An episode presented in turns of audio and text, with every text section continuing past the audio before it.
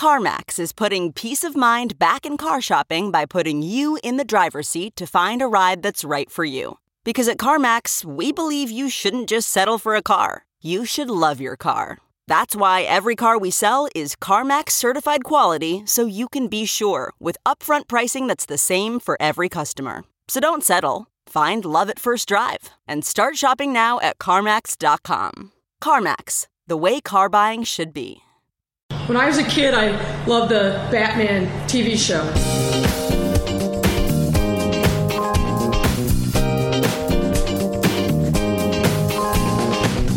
This Ben Joravsky Show, Benny J bonus interview is brought to you in part by the International Brotherhood of Electrical Workers, Local nine, the International Union of Operating Engineers, Local one fifty, and the Chicago Federation of Labor. Benny J, take it away. Bonus time on the Ben Joravsky Show. As I speak, it's Thursday, October eighth, twenty twenty. Of course, you can be listening anytime because it's a podcast. Headlines in the New York Times. Give you a sense of what's going on in the world uh, today. Here are the headlines. Pence and Harris debate response to the pandemic. Yes, indeed. We've been talking about it all day in a regular show. Uh, last night was the vice presidential debate. Uh, and I think pretty much everybody with a brain agrees uh, that uh, Michael Pence finished third in that debate. Kamala Harris finished first. She whooped him. And in second place was the fly, uh, who landed on Michael Pence's head and stayed there for two minutes. I love that fly just sitting on that mane of white hair. It's all that like sticky, gluey stuff he had in his hair. The fly was like, hey, I'm trying to get away. And the, he's like, he's got his little foot, his fly foot. The fly, he's been half feet out. He's got his, like, I just have a cartoon in my mind. Fly trying to extricate himself. Anyway, so if you're listening to this twenty years from now, that's what was going on uh, in the news. Uh, this is a cannabis conversation.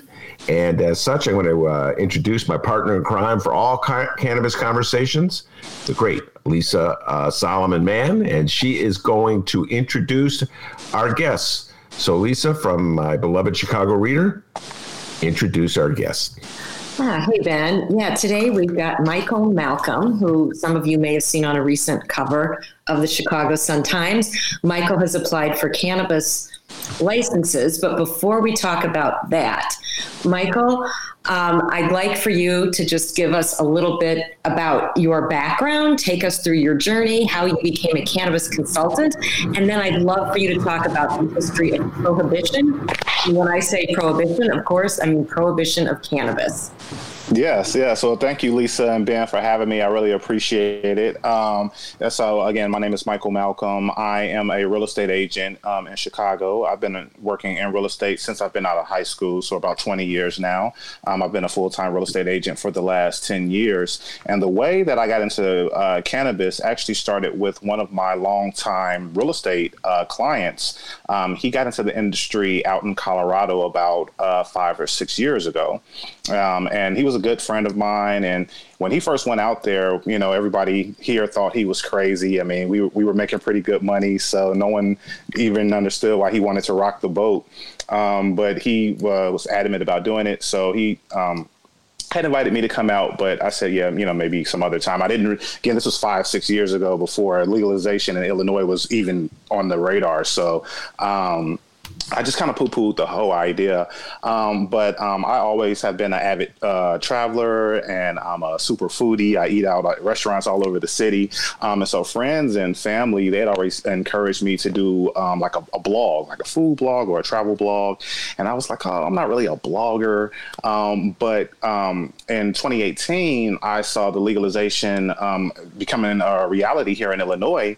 Um, and I kept thinking about my client friend out in Colorado, and I was thinking, well, what if I did um, a legal, stress legal weed travel and food blog? I was like, maybe that is a way I could create a niche for myself and kind of differentiate myself from everyone else. Um, So um, I called my friend, um, long story short, I called my friend, he invited me out, and it kind of really snowballed from there. Um, uh, that company uh, would uh, end up being Viola, uh, which is, even the way I found out about that was uh, was a little bit crazy, just because um, I was kind of researching what a, what a cannabis blog was.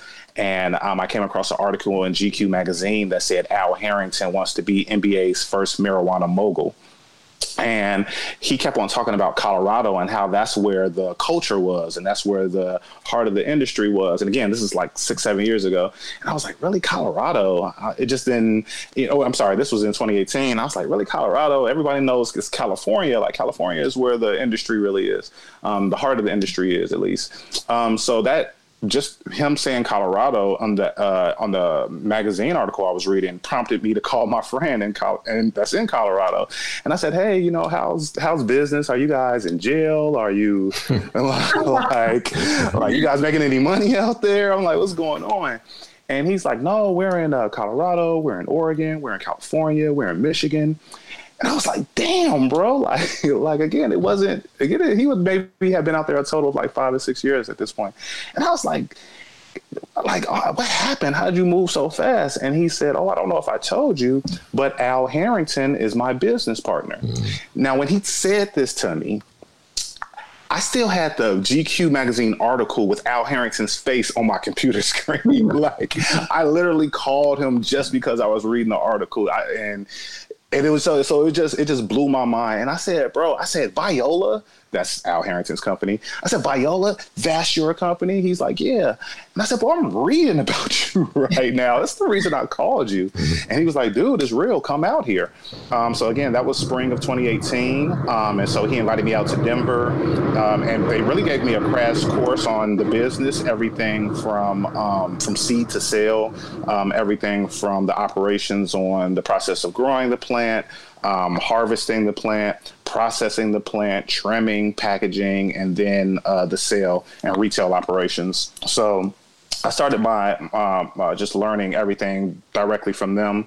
And um, and then uh, in 20 and then later that year, they invited me out. I filmed uh, some content for them in Oregon on their farm. They have a forty acre farm outside of Port- Portland, Oregon. Um, that time I came with the whole camera crew. Like I said, it really, I'm jumping around, but it was really, it's really like a snowball of things. But I think one of the things I always like to tell people who look to, who are looking to get in is just that um, the, the best way that I get got in is really my relationships that I have built um, over the years. Because again, um, it's, this is somebody, the people who let me in, these are people that I had done business with.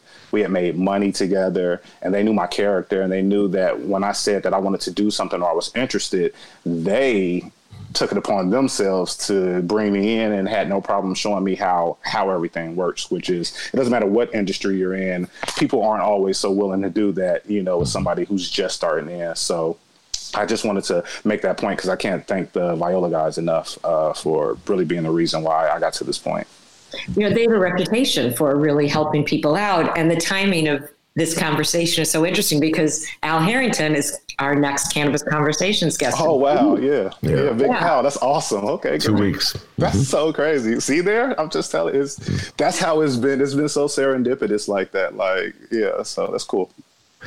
All right. So before we start talking about the application debacle, uh-huh. will you tell everyone about the history of cannabis prohibition? You can give the short version of it because it takes yeah. hours to go through it all. Yeah, I mean, I, I know um, just as far as the, you know, in uh, the United States, the history of it is really, uh, it was really the prohibition side was really linked towards more of a racism towards uh, both Native uh, Mexican people and Black people um, because uh, it was kind of uh, thought of to be those people's drug of choice. Um, I don't know if, how true that was back then. That's definitely not the truth now. Hmm. That's for sure. Right? Um, but I don't know how true that was, but they uh, found that way to, um, to, um, create just the system of um, incarceration, mass incarceration that we see, um, even still going on today, where um, people are still all over the country still being locked up for cannabis. Um, I was just recently re- reading a story about how a guy um, legally bought uh, medical cannabis and drove through a state that wasn't legal yet. And he's a veteran, and they uh, arrested him uh, on a traffic stop, found the cannabis, and now he's fa- facing like years in prison. This is a vet. I think he had like a P T S D or some type of brain injury or something like that. Um, but it's just a really sad story that people are still being prosecuted. Um, well, obviously now people are, are uh, making billions of dollars, you know. Oh, it, I, it annoys me to no end, uh, Michael, and uh, Lisa's heard me on this. Uh, we've done many interviews where I go off on these rants about this, uh, just the hypocrisy in our country where everybody smokes it, uh, but pretty much only black people get arrested for smoking, at least in the city of Chicago. That's something that struck me before we get into the debacle. And uh, as I started off, you could tell I want Donald Trump to lose. Okay. I very much want Donald. I think the country cannot progress as a civilization with this man in office anymore. Okay. Yeah. That said, one of my disappointing uh, moments at the debate last night was when I heard Kamala Harris uh, make that reference to uh, marijuana at the end of the debate. She said, decriminalize marijuana. And I just shook my head. I go, there the Dems go again. You know, it should be legalized marijuana, but they're so cautious. They're so afraid of turning off middle and turning off people who are already smoking the stuff. Michael, you understand what I'm saying? Yeah, yeah, most definitely. You know, um, that's an interesting uh, concept. I'm going to share some, um, some insight that some of my industry um, colleagues had with me on the whole idea of legalization versus decriminalization, um, that made me kind of rerun, because I was I was always kind of under the pressure. It's the same way you I want it to be legalized, right? It should just be federally illegal, and we won't have a lot of these issues. The problem is, is the way that um, our industries are set up here in the United States is not very fair for people trying to get in for. Uh, uh, especially something like this, right, where there's a pharmaceutical aspect to it. So it's kind of a good thing that they decriminalize it and don't legalize it, because the second that they make it federally legal, the large pharmaceutical companies will come in and they will really crush everybody. That's the idea. Like, if you think that it's unfair now with these large M S Os coming around, throwing around their weight, wait till all these companies that can't touch it because it, because they have federal contracts. Wait till they get a chance to get in on this industry, and then it's going to be even tougher. You know, Michael, I, I hear what you're saying, and my response is I'm just going to bang my head against mm-hmm. the wall, because we're put up in, we're, we, the logic for putting up with an inequity is that the inequity be worse if we didn't put up with this inequity. So let's just put up with this inequity a little while longer. I know what you're saying. The yeah. reality, I get you. We saw that. We'll get into this. I know Lisa's got some uh, leadoff questions to talk about what's gone down in Illinois as we try to do it fairly. And But do you follow my logic? You yeah, know what I mean? No, it's like, one hundred percent. Yeah, and yeah. like I said, I'm not even so, so sure I even agree with that. That was just the only The only uh, uh, retort that somebody said to me that I kind of made me pause and say, okay, well, that's, I hadn't considered that. Yeah. You know, I hadn't considered like the other players who haven't even entered the field yet, um, just because they federally can't. So, yeah.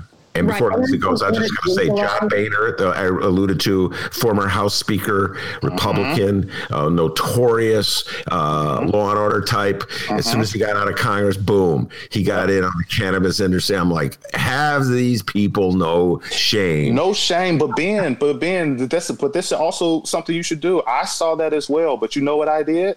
I bought stock in that company, right? Because that guy knows something, God, okay? He knows something, right? So I'm going to put some money behind him. Not a whole lot, not a whole lot, right? But I'm gonna, if I'm not a gambler, right? But when I do, I don't I don't buy any stocks, uh, really, any, uh, I'm a, that's not how I, I'm a real estate guy. But I've been dabbling a little bit with cannabis stocks, and I definitely, uh, I'm not going to say what company that is, but I definitely um, own some stock in that company. All right, full, that's uh, full disclosure. Full disclosure time on the Ben Joravsky Show. All right, Lisa, ask your question. Go ahead.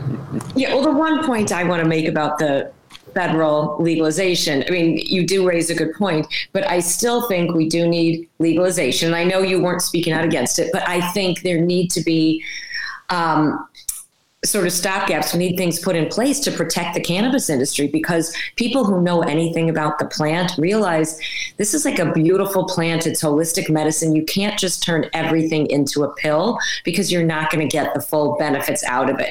You can get benefits from some of the capsules and some of the standardized products, but people still need choices to really maximize it.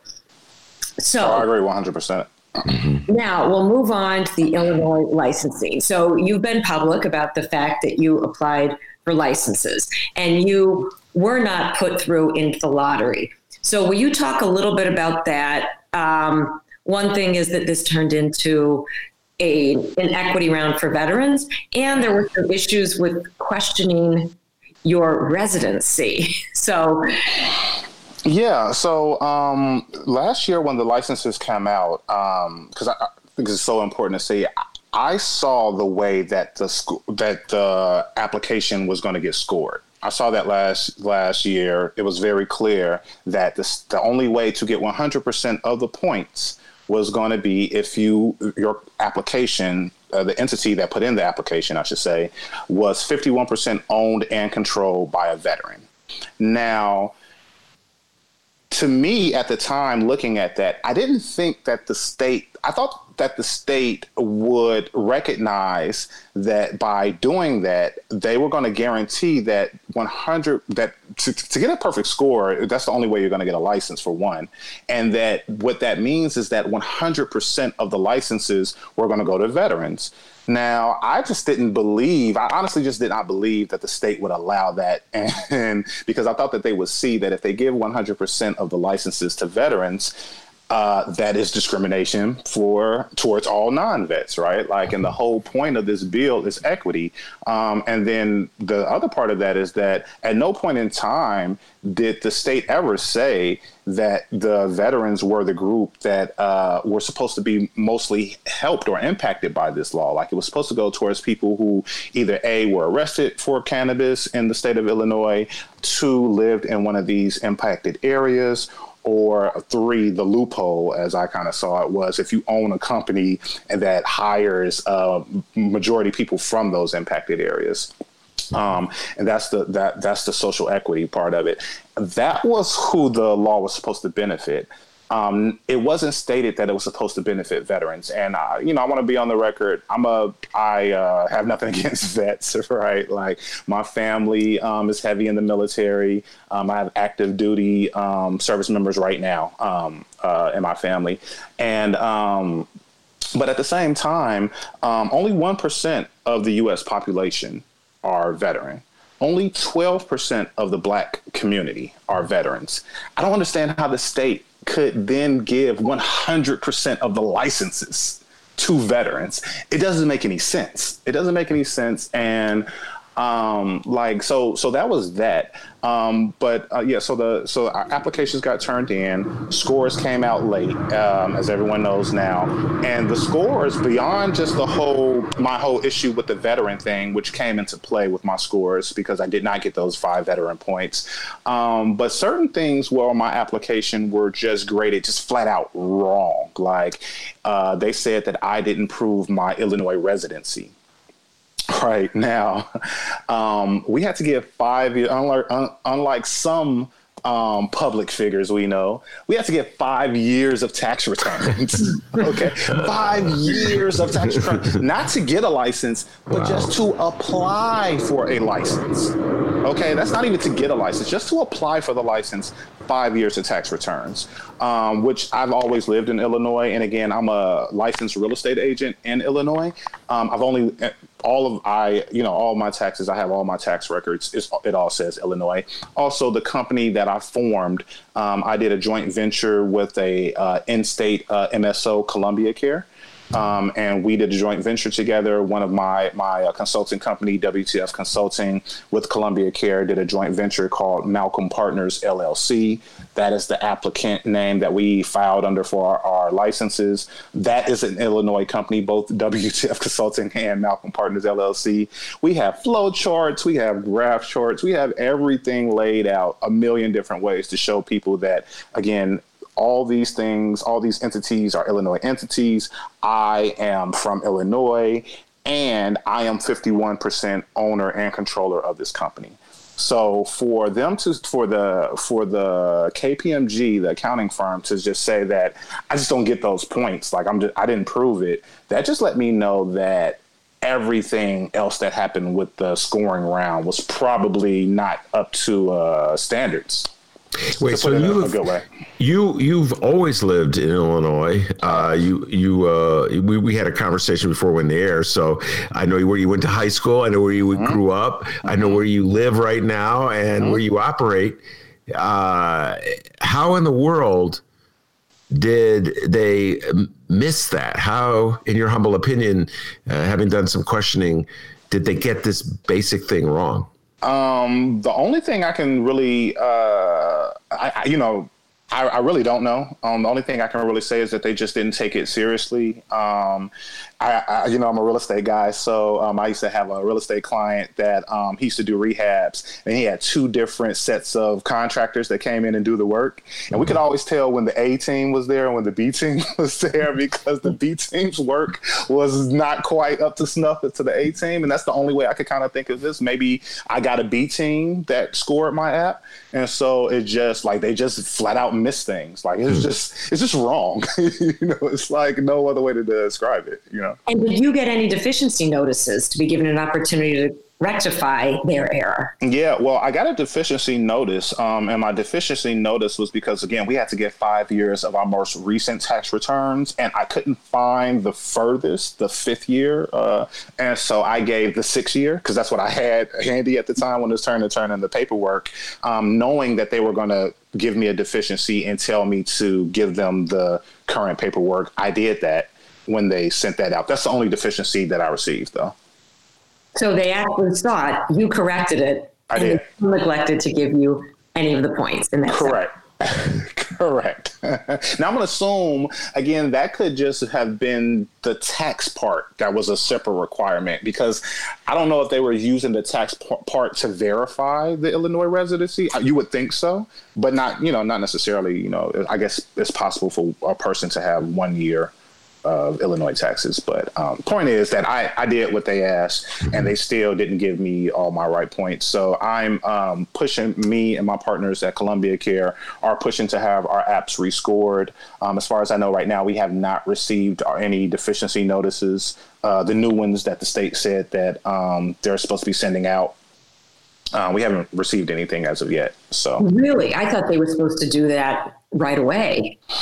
I thought they were supposed to do that right away as well, but um, I think, now again, I haven't talked to too many people recently um, that uh, are in my position, but I think it's going to take a little bit longer than the state recognizes, because a lot of people said that they didn't receive points on places where they didn't receive deficiencies, like like us, right? Mm-hmm. Like, so I would think that the apps need to be rescored again. Like, you need to look at everything again to make yeah. sure that you got your point. I don't know how you just like, how do you, because how do you send a deficiency notice out for something? Again, like even mine, if they sent me another deficiency notice for my residency, I would not know what to show them. Like, I don't know what they need. Like, I don't know what else I give you. Like, there's nothing, I can give you my passport. Like, that's the only other thing. Like, I don't know. So there are lawsuits pending on both sides from applicants. Mm-hmm. Feel or know for a fact they were scored unfairly, and from people who made it through to the lottery that don't want other people to get in. What are your thoughts on that? Especially since some of those people probably got points where they shouldn't have, because if that many people have been taken off, we got to assume something happened the other way, too. Yeah, that's a great point. Um, I really think, um, honestly, I was just talking to someone about this yesterday, and I can only describe it as greed. Um, it's, I feel like, um, cause I, there's some people that I've talked to that, um, are, I feel are good people and have the good, the right intentions, but I think the money is so close at this yeah. point. And so it's hard to, it's hard to say, oh, well, let's make it be fair. And they're like, oh, no, well, we'll just get it right on the next round. It's like, yeah, because you just won. That's yeah. why you say, oh, yeah, you know. And then, um, like you said, the company, some, I saw that lawsuit as well, the company that's suing for the state to just make the uh, to make right the errors that they made, um, I, which to me is insane, because I, I saw like some of the quotes that one of the person said something about, oh, well, if the ref calls a bad Uh, makes a bad call, then you can't change the end of the score of the game. And, I, and my thing is like, well, that's why we have instant replay now, because sometimes refs make bad calls, right? That's why, you know, the game isn't over. If you want to use that analogy, you don't have anything yet, you know? So again, while they're, they're upset about the scores, I'm really hoping that the state does more, even on the veteran point thing, because I know that the, the Toi Hutchinson had said that they may not be able to do anything until the next round. But um, th- to me, they've openly acknowledged that the veteran point system, or adding that five points in, is a problem. Mm-hmm. They publicly announced this on several different levels. I don't know how you acknowledge that you made a huge mistake and then still move forward with it. uh, j- just uh, so people know uh, who are listening to this for the first time, the Toi Hutchinson that Michael uh, referred to is uh, former state senator Toi Hutchinson, uh, who was appointed at the time. They called her the uh, the cannabis czar. Uh, J B. Pritzker appointed her cannabis czar. So uh, that's the Toi Hutchinson uh, Michael's referring to. All right. Now, Mike, I'm going to ask you the same question I ask every guest that comes on. Right. I'm, I'm doing this as a rookie. I told you this before. I, I have no application okay. uh, in the game. I'm not Tommy Shuba. Uh, sometimes from the show, I've I've not read the book inside and out. Okay. Uh, so I'm just a, a newspaper reader reading about this. Sure. It makes no sense to me. Uh-huh. And you and feel free to vigorously. I told you, feel free to vigorously disagree with me if you do. Okay. I do not understand why people are allowed multiple applications. Uh-huh. We we have, th- these people filing lawsuits have like put in ten applications. Yeah, and they're like, well, you know, it's not fair to punish us. I'm like, you put in ten applications. Yeah. There's like, if everybody just put in one application, everybody would have gotten a license to sell reefer. And it's like, oh, that problem solved. Now you got the multiple applications, and again, I'm just an outsider reading the newspaper. Yeah. Uh, my first instinct following Illinois politics forever was what they said. Well, here's what we're going to do. We'll make Michael Malcolm kick in ten applications. It's like mm-hmm. two thousand dollars an application. We just mm-hmm. got twenty grand, man. Mm-hmm. Mm-hmm. And now they got all these lawsuits. Mm-hmm. So uh, penny wise, pound foolish, as my mom used to say. Yeah. Uh, so, Michael, please explain the philosophy, the logic Uh, behind having mul- allowing people to have multiple applications. Go. Yeah, fantastic, fantastic question. I think it's makes no sense at all. I think it's the dumbest thing ever. Well, actually, let me even go back a little bit. What I actually I thought. I actually had a misunderstanding, and I think there was a lot of confusion out there because I talked to a lot of different applicants when we were going through the application process. And what I was under the understanding was that each entity could put up to ten applications in and win a total, a max of three licenses. That's how I read the bill. Obviously, that's not how people understood the bill. What it ended up being was that you could put in unlimited licenses and win up to ten of them. Now, the state was only giving out seventy-five licenses.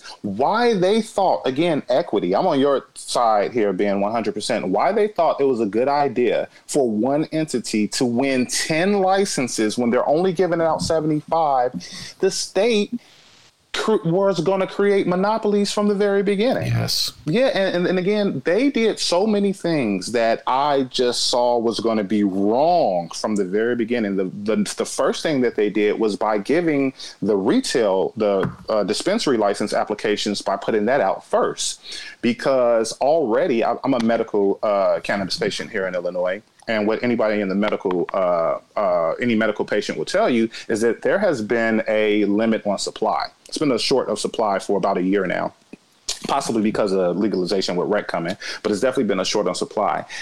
The state putting out retail first and then saying that they're they are for equity and that they want these companies to be to stand up and be independent.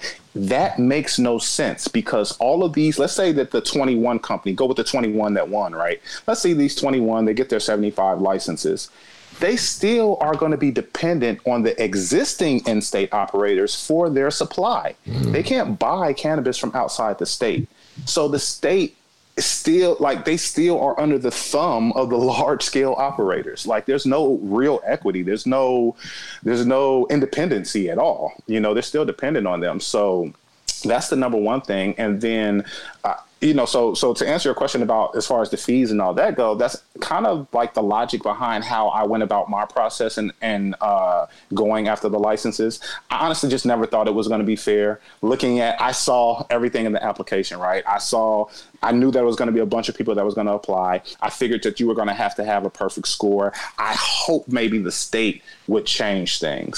Um, but what I did was I also saw that the state also told the existing operators that they had to help people that qualified as social equity uh, with their applications. And it was a couple different ways they could do it. They could actually help people like myself write the application. They could donate some money to nonprofit organizations. They could hold wor- workshops. It was several different things like that.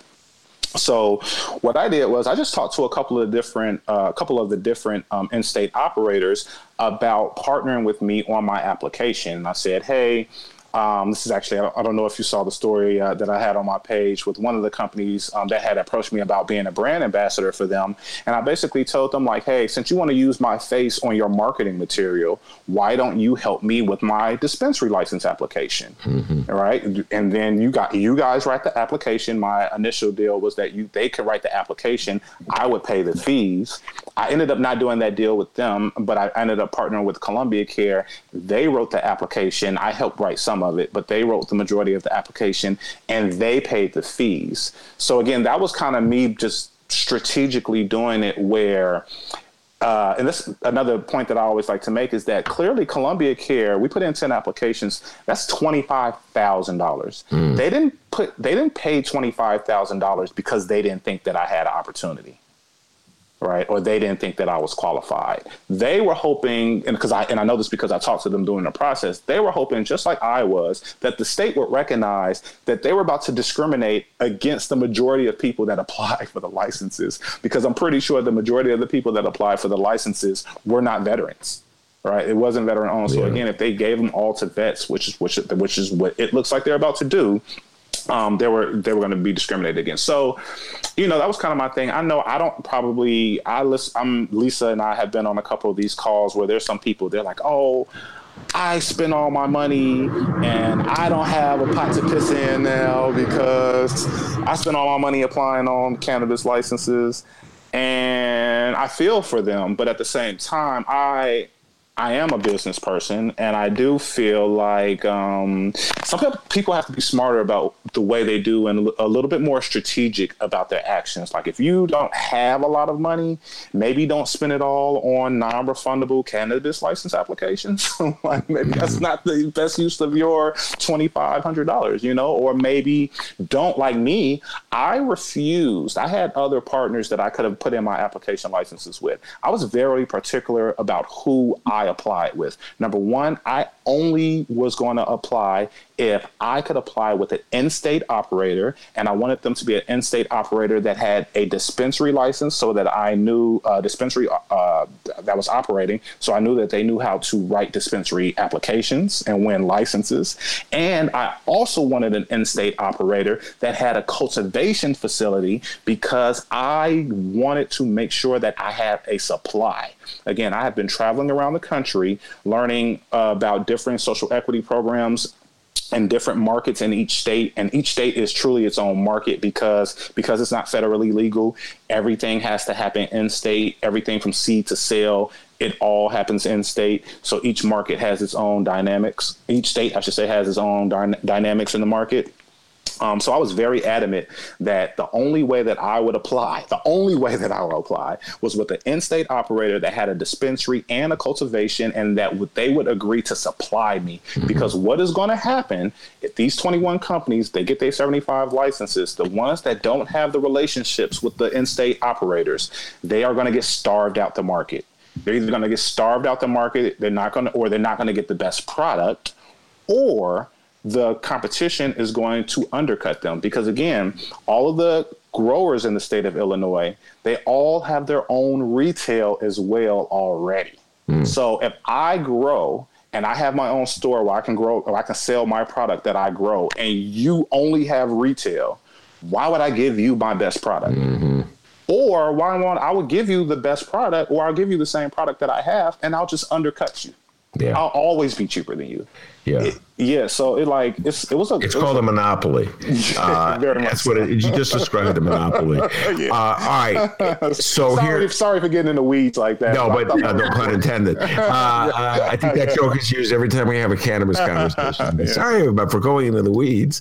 Um, all right. So I'm gonna uh, ask you. Uh, we'll close by asking you to make a prognostication and prediction. Uh, there was a great song from way back in the day called "Where Are We Going." A little Shout out to Donald Byrd. So where are we going with this?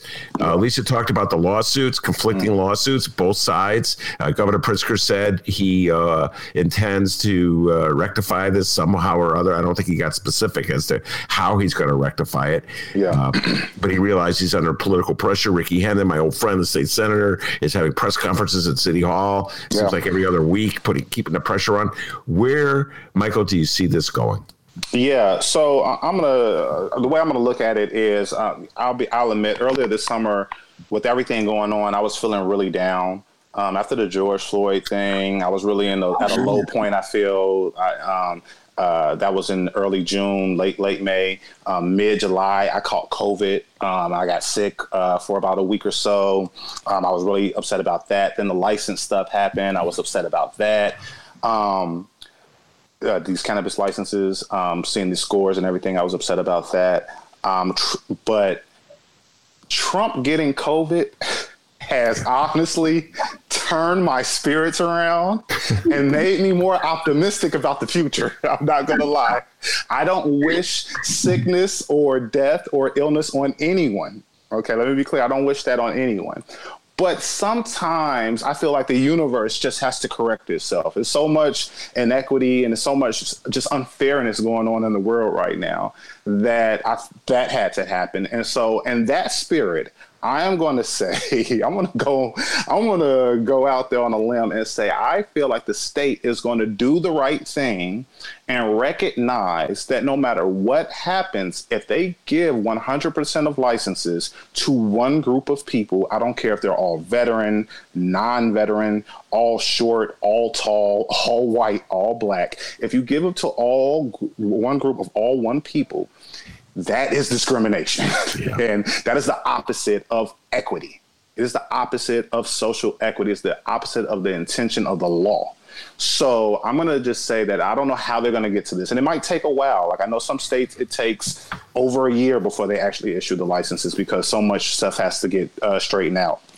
But I'm just hoping that um, that they do that. And I know people are going to listen to this and say, oh, well, it's going to take longer. And the current M S Os are going to just have a bigger market share. They already have that larger market share. They're already crushing it. If you look at the numbers, they're going to do what they're going to do. But people who are the industry know that the smaller companies, the craft growers and the people who actually have relationships with the neighborhoods, there's always going to be um, some value in that as well. So I would rather them do it, get, get it right than just, like you said, um, Ben, just give all ten licenses, give all ten licenses to the, to the guy that owns Tavern and Rush. Yeah. You know? Like they, that's crazy.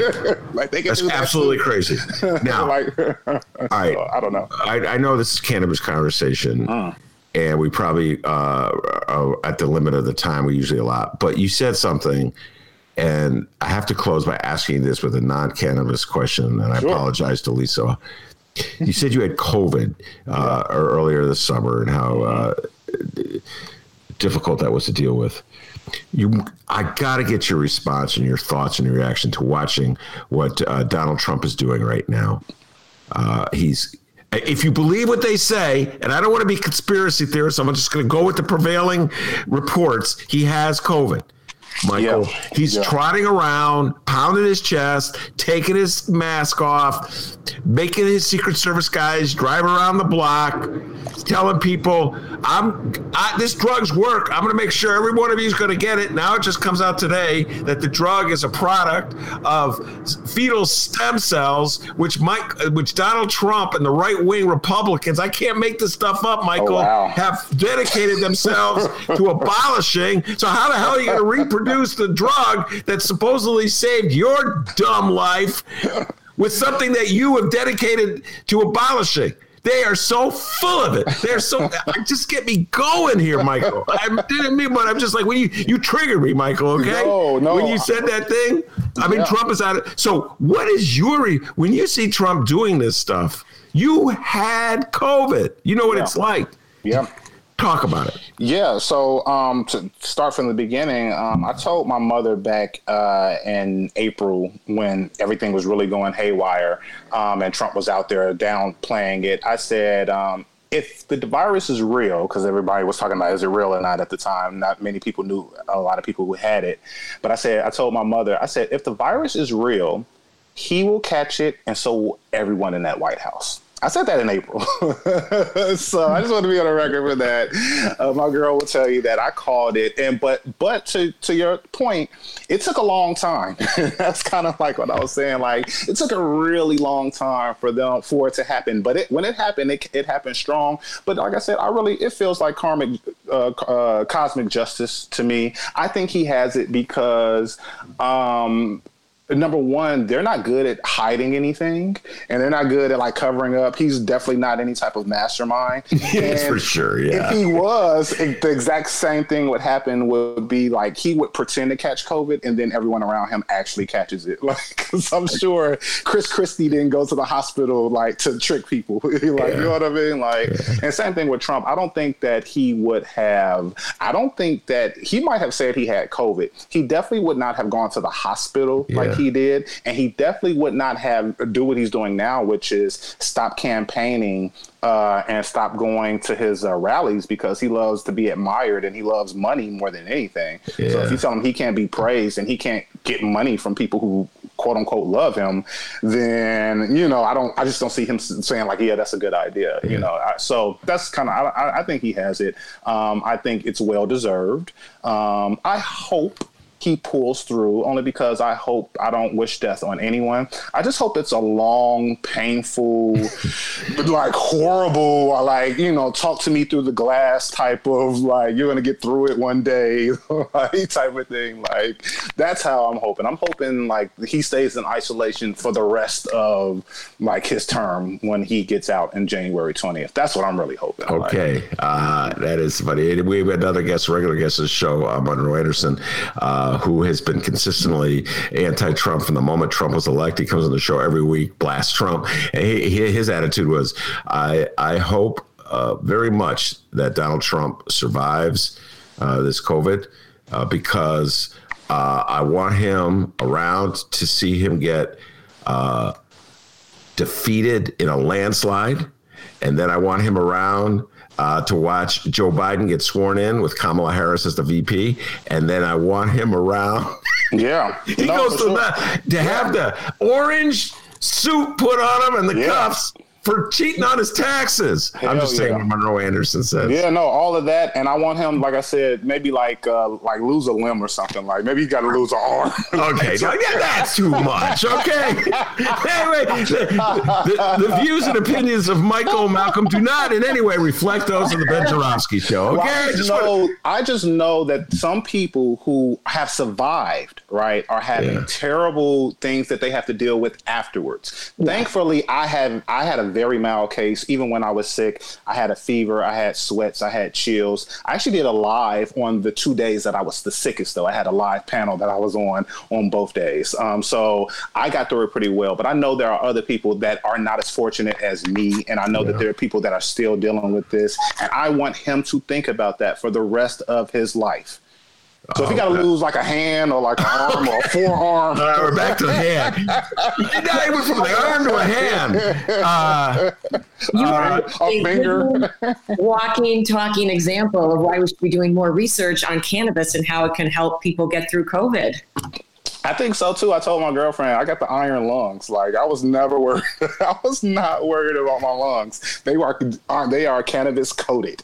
For sure. Uh, by the way, before we head out, I, you have a T-shirt you're wearing. Mm. It says weed. What else does it say? I just all I can see is the weed part. Oh, I'm sorry. It says weed, travel, food. So that's uh, my website. Oh. Uh, my, yeah, my company is uh, W T F Media, and, and I have another company, W T F Consulting. Uh, the W T F stands for weed, travel, food. Got it. Uh, yeah. Um, and um, my website is live. I'm actually uh, rebranding and relaunching. So if you go to it right now, it's working. But we literally like just switched all the new stuff over. over like last night um, and ready for a, uh, a big relaunch uh, for next week. So check in uh, next week, and there's going to be some really cool stuff on the site. I'm uh, partnering with some local restaurants here in Chicago. Um, and I'm going to be showing, um, again, different things from different uh, cannabis companies, both here in Illinois, around the country. And I'm actually headed to uh, Jamaica next week. Um, and I'm going to be uh, talking with some people in the cannabis industry um, on the island. So I'm really excited about that.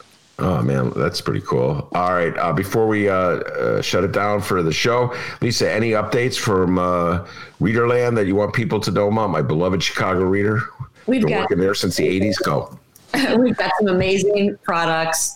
Um, you can show Ben and show the reader some love by going to chicagoreader.com slash support.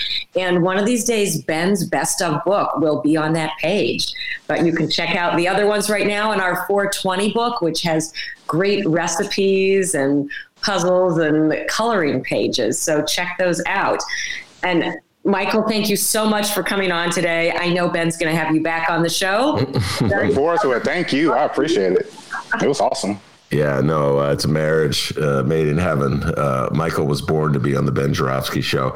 Uh, Lisa, thank you so much for making it possible, as you always do, with the great guests that uh, you introduce uh, to our show. Michael, thank you very much. Best of luck to you. Thank you. Uh, you as well. Uh, I'm Ben Joravsky. Take care, everybody.